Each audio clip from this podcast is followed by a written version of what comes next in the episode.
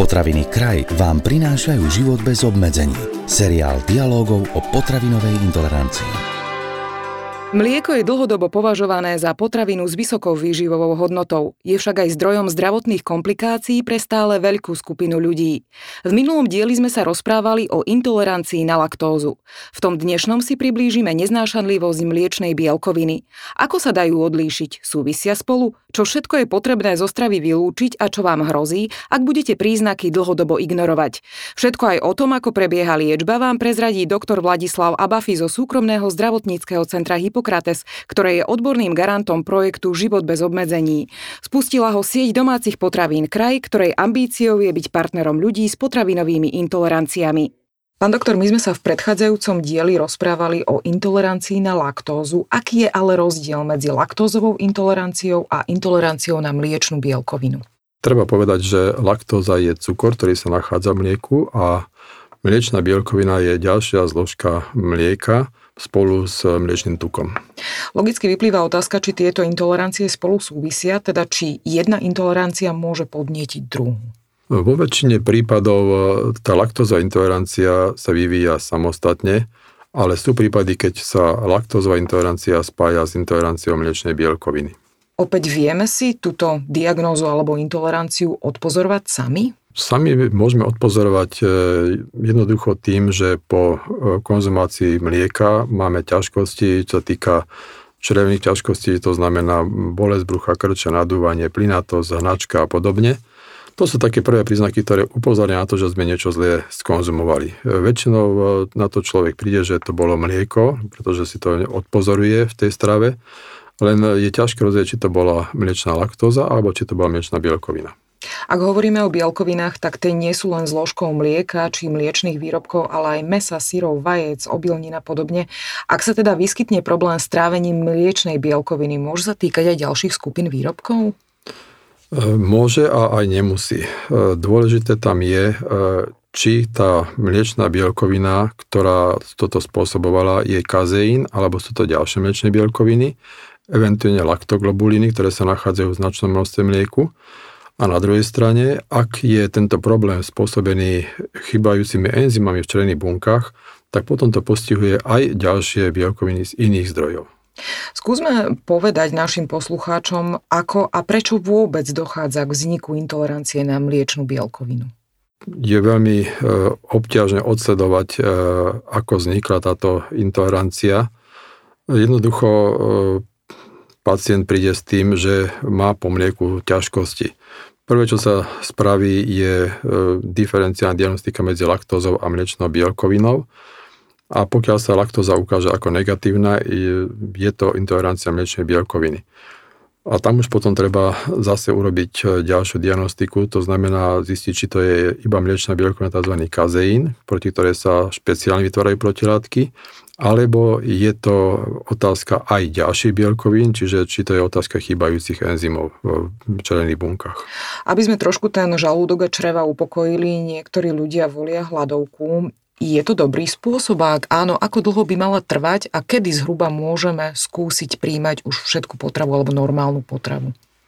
Hladovka je ideálny spôsob na e, vyliečenie e, žalúdočných črevných ťažkostí používa sa samozrejme po každej infekcii gastrointestinálneho traktu. E, mala by trvať e, aspoň tie 3-4 dní s postupnou realimentáciou, to znamená s postupným zaraďovaním potravín, ktoré sú od tých najjedno, najjednoduchších, ako polysacharidy, oligosacharidy, napríklad ryža, až potom nakoniec e, tuky, ktoré s odstupom 10-12 dní. Ak sa nevieme zaprieť a chutí nám jesť, môžu sa pridružiť ešte aj ďalšie zdravotné komplikácie, ako tie prvotné zažívacie ťažkosti, o ktorých sme hovorili?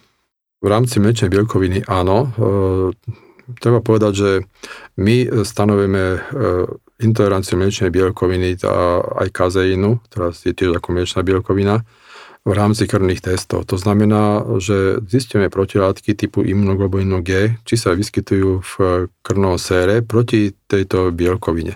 Pokiaľ áno, tak máme postavenú diagnozu. Vždy je otázka, aké je množstvo tých protilátok. Ak je to ozaj vysoká koncentrácia protilátok, je možné povedať, že takáto, tento komplex bielkovina a imunoglobulín sa môže ukladať do ďalších tkaní, to znamená do kože, do svalov, do klbov a podobne a spôsobať ďalšie ďalšie ťažkosti kožné ťažkosti, bolesti klbov, bolesti fascií a tak ďalej. Vy ste spomínali, že túto diagnozu odhaľujeme cez krvné testy. Mnohí ľudia sa boja ísť k lekárovi, lebo sa boja gastroenteroskopie. Môžeme ale povedať, že sa líšia tieto metódy vyšetrenia v závislosti od intenzity ťažkosti konkrétneho pacienta, alebo sú tie metódy rovnaké? E, začíname vždy s tými jednoduchšími metodami. Pokiaľ e, po podrobnej anamnéze zistíme, že sa jedná skutočne o problém e, s toleranciou mlieka, stanovujeme mliečnú bielkovinu a laktózu. Pokiaľ sa laktóza vylúči, ideme na mliečnú bielkovinu. Je tam vždy jeden odber krvi. E, dôležité je ale povedať, že pacient by predtým mal konzumovať mlieko, aby ten odber nebol falošne negatívny. Ak sa v tom odbere potvrdí, že skutočne sú tam protilátky proti mliečnej bielkovine, diagnoza je postavená jasne, po vylúčení mliečnej bielkoviny, ak sa pacientovi príznaky zlepšia, není treba robiť nejaké ďalšie opatrenia a ďalšie testovanie. Pokiaľ nie, tak potom je tu rada na ďalšie diagnostické metódy. K tým hlavným ťažkostiam, keď sa za vami pacienti zastavia, patria zvyčajne zažívacie ťažkosti, pocit plnosti, nafúkovania, pomalého trávenia, bolesti brucha, hnačky, niekedy zvracanie. Aké ďalšie príznaky sa ale ešte pripisujú intolerancii na mliečnú bielkovinu? Môžu to byť možno nejaké kožné exémy, výrážky? E, áno, samozrejme, k tým, čo ste vymenovali, e, sa potom e, postupom času pridávajú aj ďalšie orgánové systémy, napríklad koža, to znamená, presne ste povedali, začervenie kože, výražky, nejaké kožné prejavy.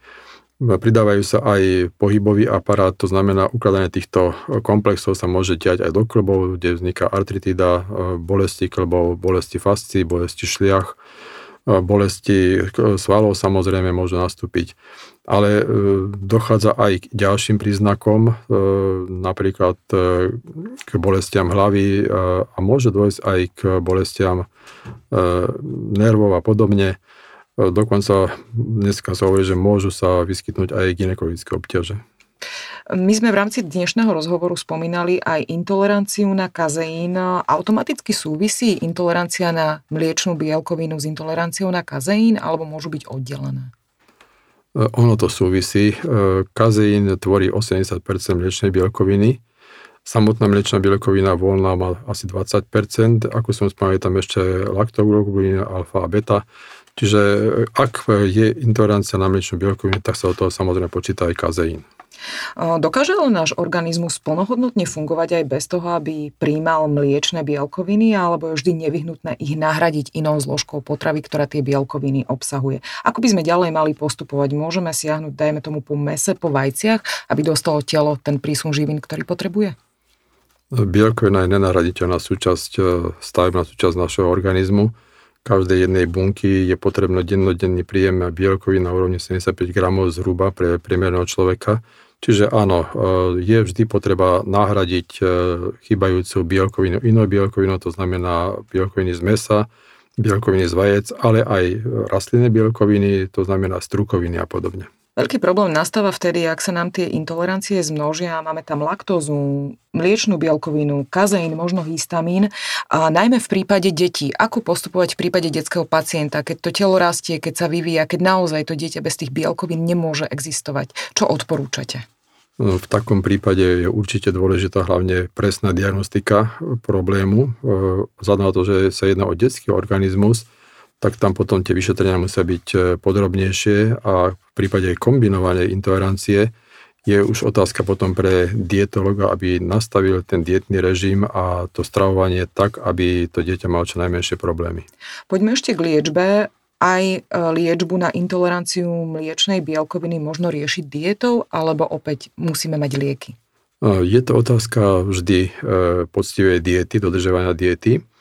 Vzhľadom to, na to, že sa jedná o e, bielkovinu, e, bielkoviny sú štiepené proteázami, ktoré sú vylúčované pankrásom, našim požalúdkovou žázou. E, je možné e, pomôcť troška v trávení týchto bielkovín, a nemyslím tým mliečných bielkovín, ale ďalších bielkovín, pridaním týchto proteáz vo forme enzymov e, do e, stravy, To znamená, že to trávenie tých bielkovín je lepšie, podrobnejšie a tým črevným bunkám sa dostanú tak spracované bielkoviny a na rozdelené aminokyseliny, ktoré už sú pre tú črevnú stenu strebateľné. Rozprávali sme sa s doktorom Vladislavom Abafim zo súkromného zdravotníckého centra Hippokrates.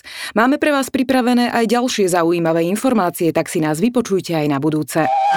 Tento podcast vám priniesli potraviny kraj. Domov všetkých chutí.